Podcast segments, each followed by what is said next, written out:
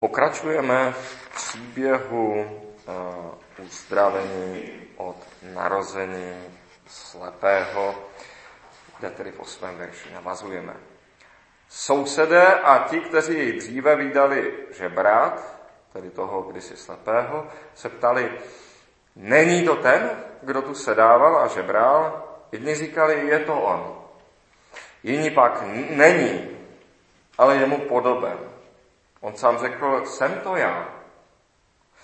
I řekli mu, jak to, že se ti otevřeli oči? Odpověděl, člověk jménem Ježíš udělal bláto, potřel mi oči a řekl mi, jdi k Siloé a umyj se. Šel jsem tedy, umyl jsem se a vidím. Řekli mu, kde je ten člověk? Odpověděl, to nevím. Přivedou toho, který byl dříve slepý, k farizeům. Toho dne, kdy Ježíš udělal bláto, otevřel mu oči, byla totiž sobota. Proto se ho farizeové znovu dotazovali, jak nabyl zraku. A on jim řekl, položil mi bláto na oči, umyl jsem se a vidím. Někteří z farizeů říkali, ten člověk není od Boha, protože nezachovává sobotu. Jiní naopak říkali, jak by mohl hříšný člověk činit taková znamení. A došlo mezi nimi k roztržce. Řekli tady znovu tomu slepému, za koho ty jej pokládáš, když ti otevřel oči? On odpověděl, je to prorok. Židé nevěřili, že byl slepý a že prohlédl, dokud si nezavolali jeho rodiče a nezeptali se jich, je to váš syn? O němž říkáte, že se narodil slepý, jak to, že nyní vidí? Rodiče odpověděli, víme, že je to náš syn a že se narodil slepý. Jak to, že nyní vidí, to nevíme. A kdo mu otevřel oči, také nevíme. Jeho se zeptejte, je dospělý, ať mluví sám za sebe. To řekli jeho rodiče, protože se báli Židů. Neboť Židé se již usnesli, aby ten, kdo Ježíše vyzná jako Mesiáše, byl vyloučen ze synagogy. Proto řekli jeho rodiče, je dospělý, zeptejte se ho. Zavolali tedy ještě jednou toho člověka, který byl dříve slepý a řekli mu, vyznej před Bohem pravdu, my víme, že ten člověk je hříšník. Odpověděl, je-li hříšník, nevím. Jedno však vím, že jsem byl slepý a nyní vidím. A řekli mu, co s tebou učinil, jak ti otevřel oči? Odpověděl jim, již jsem vám to řekl, ale vy jste to nevzali na vědomí. Proč to chcete slyšet znovu? Chcete se snad i vy stát jeho učedníky? Osopili se na něho, ty jsi jeho učedník, ale my jsme učedníci Mojžíšovi. My víme, že k Mojžíšovi mluvil Bůh, o tomhle však nevíme, odkud je. Ten člověk jim odpověděl, to je právě divné, vy nevíte, odkud je a otevřel mi oči. Víme, že hříšníky Bůh neslyší, slyší však toho, kdo ho ctí a činí jeho vůli. Co je svět světem, nebylo slýcháno, že by někdo otevřel oči slepému od narození. Kdyby tento člověk nebyl od Boha, nemohl by nic takového učinit. Odpověděli mu, celý ses narodil v hříchu a nás chceš poučovat a vyhnali ho. Ježíš se dozvěděl, že ho vyhnali, vyhledal ho a řekl mu, věříš si na člověka? Odpověděl, a kdo je to, pane, abych mi ho uvěřil? Ježíš mu řekl, vidíš ho, je to ten, kdo s tebou mluví. On na to řekl, věřím, pane. A padl před ním na kolena. Ježíš řekl, přišel jsem na tento svět k soudu, aby ti, kdo nevidí, viděli a ti, kdo vidí, byli slepí. Farizeové tam byli, kteří tam byli, to slyšeli a řekli mu, jsme snad i my slepí. Ježíš jim odpověděl, kdybyste byli slepí, hřích byste neměli. Vy však říkáte, vidíme. A tak zůstáváte v hříchu. Amen. Tolik je slov svatého evangelia. Posaďme se. Zázrak nepřesvědčí každého. Zázrak rozhodně nepřesvědčí každého, není to sázka na jistotu. Přesvědčí jenom toho, kdo už věřit chce, dalo by se říct, jo, postrčí poslední krůček. Dnešní čtení nám popisuje, jak lidé na zázrak odpovídají. A ukazuje nám, že i kdybychom vykonali zázrak, nemůžeme si myslet, že tím lidi přesvědčíme. Nemáme tím automaticky vyhráno. Tak v našem příběhu jedni říkají, není to ten, kdo tu sedával a žebral. Jedni říkali, je to on, jiní pak není, ale je mu podoben. První potíž zázrakem je, že si ho lidé vůbec nemusí všimnout. Potíž se zázrakem je na prvním místě to, že lidé vůbec nezaznamenají. Lidé mají prostě skon nevidět anebo rychle zapomenout, co jim nedává smysl, co nemají kam zařadit. Podivné, nepravděpodobné příhody lidé nejraději brzy zapomenou, protože co s nimi. Ono je to svým způsobem užitečné, protože kdyby člověk neustále viděl něco nového, byl by neustále rozptylován, nemohl by nic udělat, jenom by se díval kolem sebe. Vezměme, když jdeme na procházku s malým dítětem, pro které je všechno ještě nové, tak se neustále zastavuje, kouká nalevo, napravo, odbíhá, vrací se zpátky, zvedá různé věci ze země, takže to je procházka opravdu na dlouho. Na dítě je třeba čekat, dávat pozor, vysvětlovat mu. Když úplně stejnou cestou, za stejným cílem jdeme sami, dojdeme mnohem rychleji, protože se nedíváme nalevo, napravo, nic ze země samozřejmě nezbíráme, prostě jdeme, moc si ani nevšímáme, kde jsme. A tak se dostaneme rychle k cíli. Takže to má svoji užitečnost, že vlastně ty nezvyklé věci úplně nechceme vidět, nevnímáme, ale ono to jde daleko dál. Je takový experiment, dá se i vidět na internetu.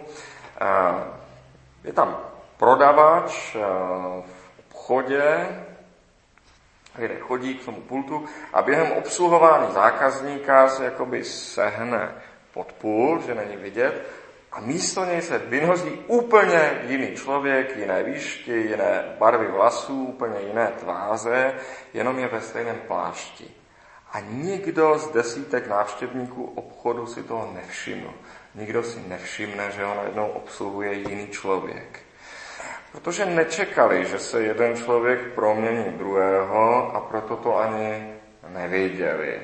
Člověk opravdu vidí to, co věří, že může vidět. A naše víra tak určuje mnoho. Určuje opravdu, co jsme vůbec schopni vidět, co si vybereme ze světa, co pomineme. Proto se v našem čtení příznačně všechno točí kolem člověka, kterému se právě otevřely oči. Neviděl a teď nově vidí. Všimněme si, že v příběhu působí ten slepý takový nekňuba a trochu jako vtipálek, jako takový švejk. A na většinu otázek říká, nevím, vím jenom to, že mi otevřel oči, to jeho sdělení. Dovede říci jen to, co se stalo, co se jemu stalo.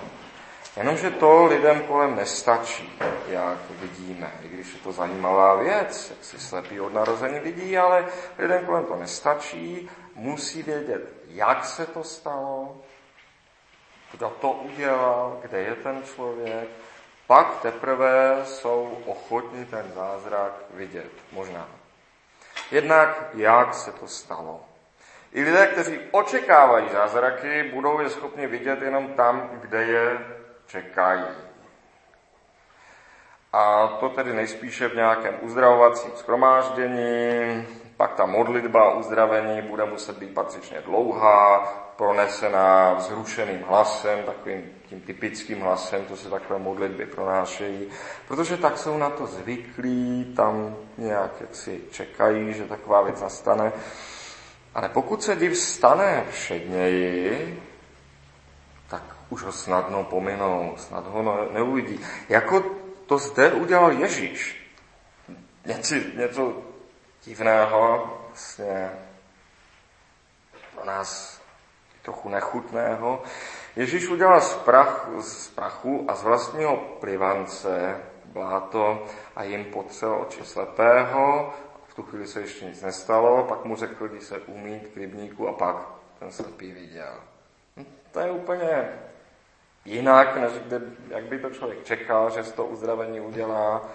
Pokud je to tedy takto nebo nějak podobně, ani lidé, kteří milují a vyhledávají zázraky a znamení, nebudou mít smotku chuť něco takového vidět, nejspíš takový zázrak přehlédnout. Zkuste to samozřejmě, pokud zažijete nějaký div, něco neobvyklého, jít k člověku, který má zázraky rád a možná budete překvapeni, že ten váš ho nezajímá, nevypadá tak, jak by si to sám představoval. Úplně stejně samozřejmě zázrak přehlédnou i ti, kteří vidí v lékařích bohy, mimo které není žádného uzdravení. Prostě zázrak se musí stát tak, jak ho čekáme, jinak je ho těžké, ne nemožné, ale těžké vůbec vidět. A většina lidí si ho ani nevšimne. A ku podivu ještě důležitější se v našem příběhu i v současnosti ukáže ta otázka, kde je ten člověk a kdo je ten člověk. Kdo to udělal, komu se za to, jak si připíšou body. Jak, trochu jako to známe z té komedie, kde se ten lampasák rozčiluje doma. A komu tím prospějete? Komu tím prospějete? Když uznáme, že je to zázrak, že se stal zázrak, že vidí slepý od narození, tak komu tím přidáme body? Komu tím prospějeme? Komu tím dáme schválení? Když si tedy lidé nevědí rady, jak to vlastně Ježíš ten zázrak udělal s tím blátem, když nevědí, co s tím, jak si osobně, co by to mohlo znamenat nějak v jejich osobním životě, nevědí, jak to vyřešit, zařadit, tak přeskočí hned k tomu, co na to řeknou lidi. Co ta neznámá věc znamená společensky, politicky? Je to totiž zvláštní. Proč toho, kdo byl dříve slepý, vůbec vedou k Farizeům? Dříve nemocného mělo smysl dovést ke knězi. Ano, mělo smysl ho dovést ke knězi, protože ten podle zákona fungoval i jako jakýsi lékař, minimálně posudkový lékař. A Ježíš něčemu takovému vyzývá třeba v příběhu o uzdravení malomocného. Jdi, ukaž se knězi, jim na svědectví platí doteď u každého zázračného uzdravení. Je dobré, žádoucí, aby ho potvrdil lékař. Tak to by dávalo smysl, ale proč ho vedou farizeům? Farizové nebyli kněží.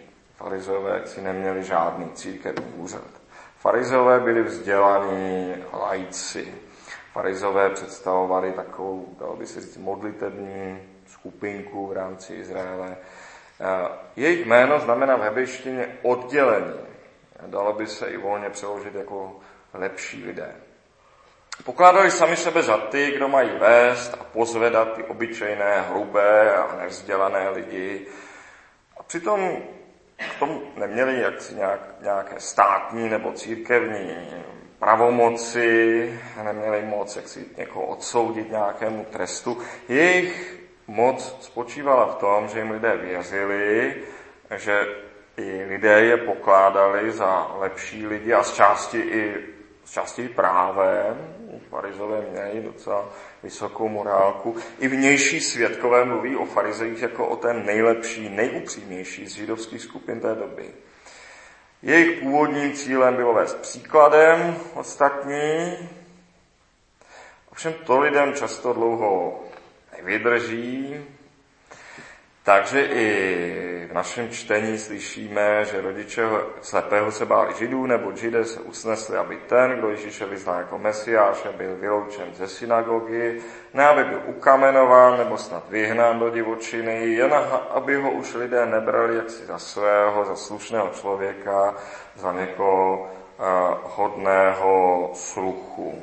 A vidíme tento sklon jaksi od toho, že člověk nejdřív řekne, že povede příkladem a pak přece jenom je rád, že i může vylučovat a zostuzovat, mít takovouhle jaksi moc nad lidmi. Protože ten sklon jaksi trvá, můžeme to pozorovat.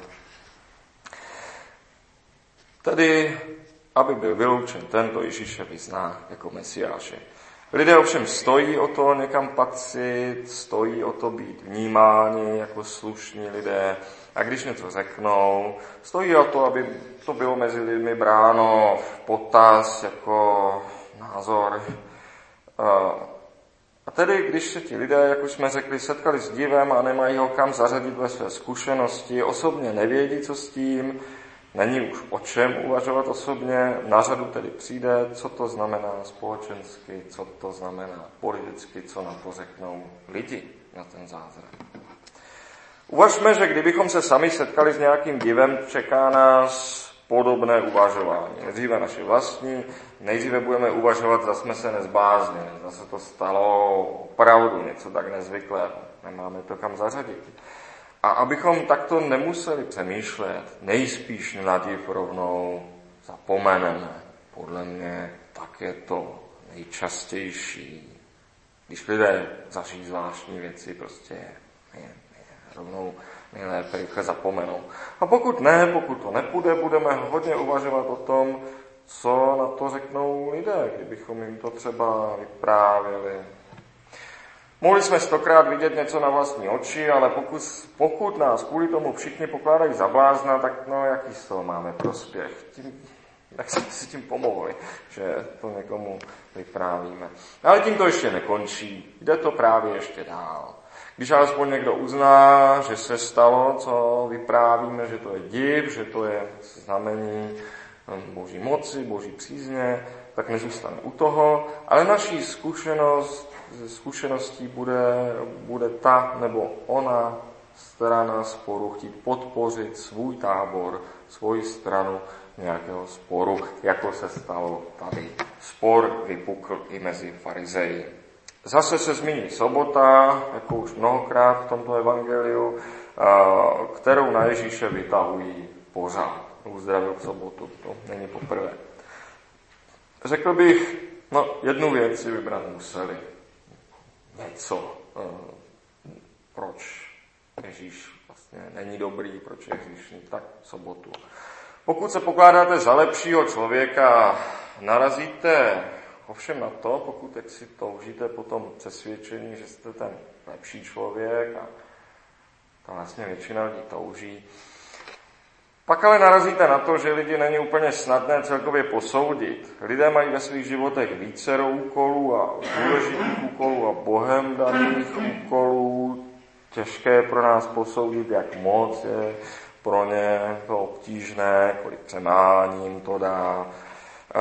Lidé řeší vícero problémů, každý má trochu jiné slabiny, trochu jiné silné stránky, málo koho ostatně známe opravdu dobře. Jak si tedy pak máme být jistí, že jsme z těch lepších lidí? Jak si i ty, co známe, nedovedeme úplně posoudit, co ještě lidi, které neznáme? Jak máme vědět, že jsme jakoby v té lepší polovině nebo lepší čtvrtině?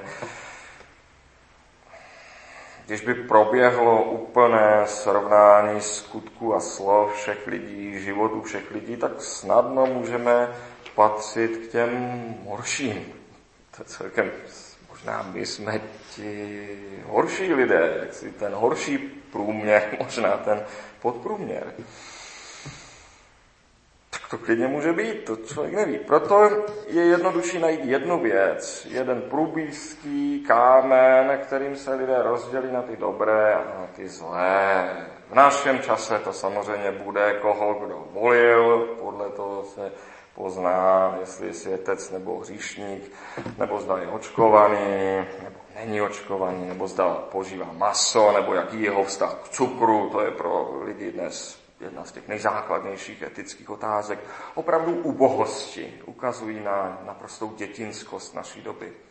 Co si vybrali farizeové? Musíme jim aspoň přiznat. Vybrali si sobotu. To vypovídá o člověku alespoň něco podstatného. Sobota nepochybně, přístup člověka k sobotě o něm nepochybně něco ukazuje.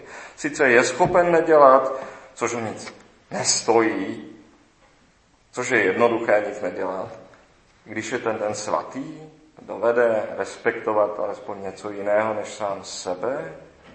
Obdobně bychom mohli říci, že o nich vypovídá alespoň něco podstatného, zda chodí či nechodí do kostela. To také je jisté rozlišovací znamení. To o lidech říká rozhodně něco. Něco to znamená.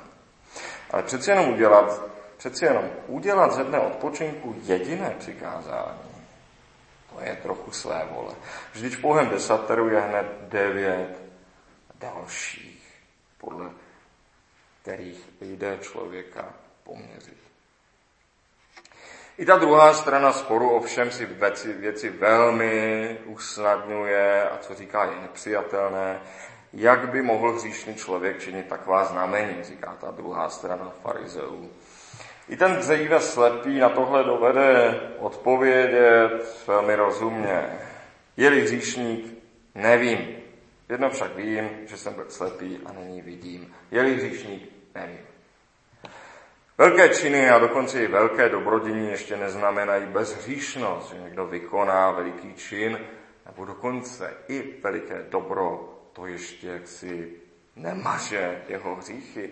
Ošelmě ze zjevení čteme, a měli bychom to číst stále, a činí veliká znamení, dokonce i oheň z nebe nechá před zraky lidí se stoupit na zem. To tedy čteme ve zjevení ošelmě.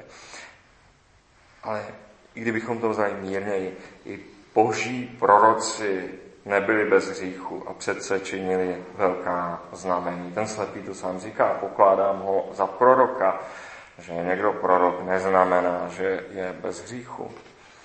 A i Jidáš, pokud víme, kázal evangelium, i Jidáš uzdravoval, i Jidáš vymítal zlé duchy, protože byl jeden z 12, kterým Ježíš dal tuto pravomoc. I my sami, pokud něco velkého vykonáme, děláme tak z moci, již nás Bůh obdařil, nikoliv ze svých vlastních vnitřních zdrojů. Jak je psáno, tento poklad máme však v liněných nádobách, aby bylo patrno, že tato nesmírná moc je boží a není z nás. A tedy jedné straně sporu jde o to, být v té lepší části lidí, v té úzké výseči lepších lidí, kteří mohou ostatní poučovat a jak si je z jejich ubodosti nějak tak pozvedat. Tak to je ta jedna strana. Těm fanatikům soboty můžeme alespoň přiznat, že si alespoň na rozsuzování vybrali lepší klíč den odpočinku, než jakých se užívá v naší době. Nadšencům pro zázraky zase můžeme přiznat, že alespoň od Boha něco čekají. Že člověk čeká mocné činy od Boha, je aspoň nějaká známka důvěry. Ale oběma stranám stejně jde nejvíc o to, komu Ježíšův zázrak prospěje nebo uškodí, jaký bude ten společenský, politický dopad. Celé to tedy skončí takto. Odpověděli mu asi všichni, asi i ti, kteří ten zázrak uznávali. Celý ses narodil v hříchu a nás chceš poučovat a vyhnali ho. Takže takto dopadl ten, kdo zažil zázrak na vlastním těle, kdo je jeho živoucím důkazem. Vyhnali ho, ještě mu vynadali. Tak myslíme na to, pokud zažijeme nějaký dív, že tak je to taky může dopadnout. Pro nás to vplynou tedy tato ponaučení. Bůh sice koná divy, moci boží je všechno, ale za prvé si jich stěží všimneme. Je to samo o sobě div, že si jich všimneme, protože je vůbec obtížné vnímat něco, co neznáme, co nemáme kam zařadit. Takové věci prostě díky běžnému fungování psychiky prostě nevnímáme. To, co nemáme kam zařadit, nebo na ně rychle zapomínáme. I tím, kdo na zázraky čekají, chtějí ovšem, aby se stali určitým způsobem, v určitém shromáždění, po velmi určitém druhu modlitby, nebo v určité životní situaci takové modelové a jiné divy moc vidět nechtějí. Jak říkám, zjistíte sami, které divy, které vy jste zažili, je moc neosloví. To je něco opět neznámého. Dále, více než vlastní zkušenost pro lidi obvykle znamená, co řeknou lidé. Tak si více než vlastní zážitky, více než to, co člověk jak si sám zažil. Obvykle je důležitější, co na to lidé řeknou, jak to před lidmi vypadá. Co řeknou tedy ti lepší lidé. A sami zjistíte, že i pro vás samé to hraje velkou roli, možná ne první, ale velkou, co na to řeknou lidé. A nakonec u všeho nezvyklého, nového hraje u lidí velkou roli, které straně sporu to prospěje nebo uškodí. A podle toho tu věc budou nadšeně přijímat a prosazovat nebo urputně popírat. Podle toho, jak jim poslouží. A také vy se dostanete do situace, že si chtě, nechtě, asi posloužíte svým zážitkem jedné nebo druhé straně nějakého sporu. Konec toho všeho je tedy, co slepý říká celou dobu. Nevím vlastně, co to bylo. Nevím vlastně, jak se to stalo. Co vím je, že vidím. Je to jinak. Pomohlo to. Bylo mi zlé, je mi líp. To vím. Po tom všem zruchu, ze kterého nakonec nevzešlo vůbec nic, dojde na pravý smysl toho divu. Zázrakem se slepý nestal chytřejším, nestal se ani zkušenějším v tomto světě, ani váženějším, ale začalo mu být lépe a získal vděčnost. Získal důvod ke vděčnosti, získal vděčnost, pravý zdroj víry. Poznal, že Ježíš Kristus jest Pán. Amen.